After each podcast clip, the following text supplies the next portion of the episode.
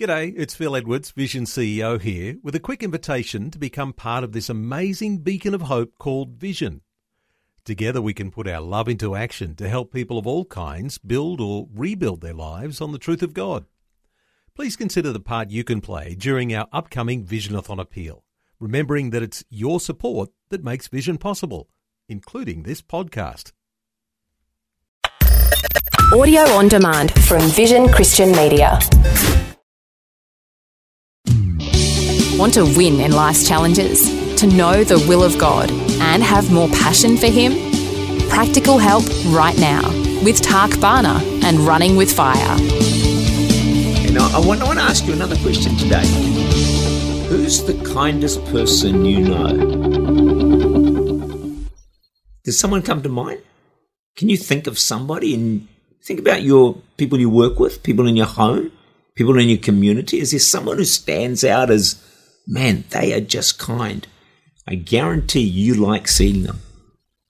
I guarantee you like it when they cross your path or come and chat to you. We're looking this week at the kindness of God. That's one of his most wonderful, wonderful qualities. And we read a number of psalms on, psalms on that, uh, scriptures on that in uh, Nehemiah 9:70. But you are a God of forgiveness, slow to anger, abounding in loving kindness. So I want to show you how to recognize that kindness. Number one is God unexpectedly blesses you, especially when you're struggling. This is one of the things that has helped me to see God's kindness in my own life. I remember a time, a number of years ago, I was very discouraged and I was putting my daughter to bed and asking God to encourage me.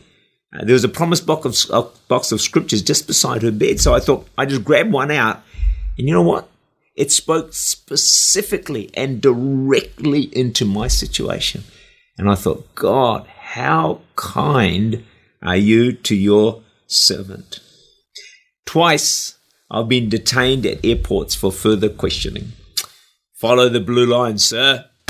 You know, I must look suspicious. I must look like a drug dealer. I assure you I'm not a drug dealer. Anyway, once it was in Auckland, returning from Bali, another time it was in Los Angeles. It's a terrible feeling when they want to uh, look into your baggage and everything else a bit more and ask you questions. But both times, God has wonderfully intervened. One time, a security person recognized me. They said, Let this man through. Awesome. Thank you, Jesus, for your kindness. The time in LA, what got me through is a person listened to my radio program. This program, Running with Fire, and I get out quickly in that situation as well. God's kindness. Oh man, those two situations could have been terrible. I could have been there for hours and hours, but God looks after his own. How kind he is. Learn to recognize God's kindness to your life in your life. That phone call, that visit, that word of encouragement from someone, that answer to prayer, friends, financial blessing, an opportunity God gives you a card, a gift, anything. The mountains may be moved out of place, but God's kindness will never depart from you. God's yoke or will for us is kind. The Greek word for kindness is Chrestotes.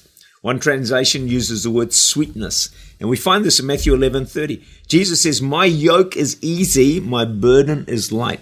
Christ's yoke is called Chrestos. That is, it is kind. It does not chafe. What a tremendous thought. When we take on the yoke of Christ upon us, do the will of God, the Bible says it will be Chrestos, kind, soft, not abrasive.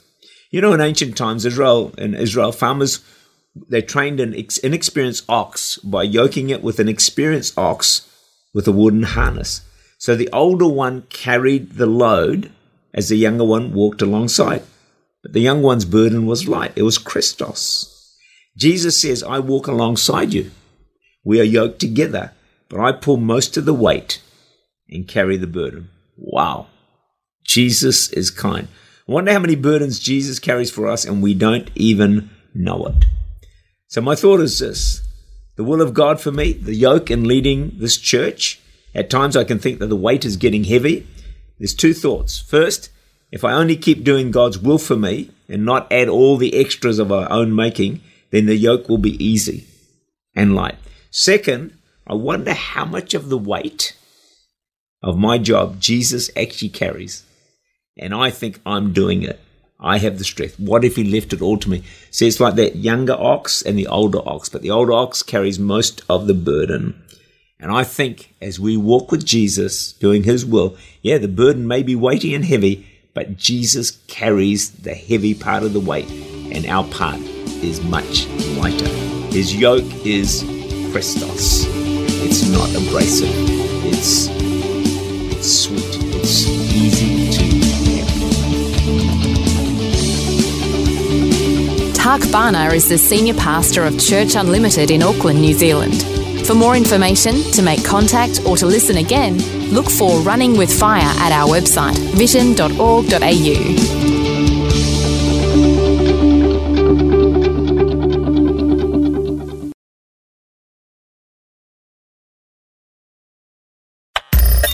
Thanks for taking time to listen to this audio on demand from Vision Christian Media. To find out more about us, go to vision.org.au.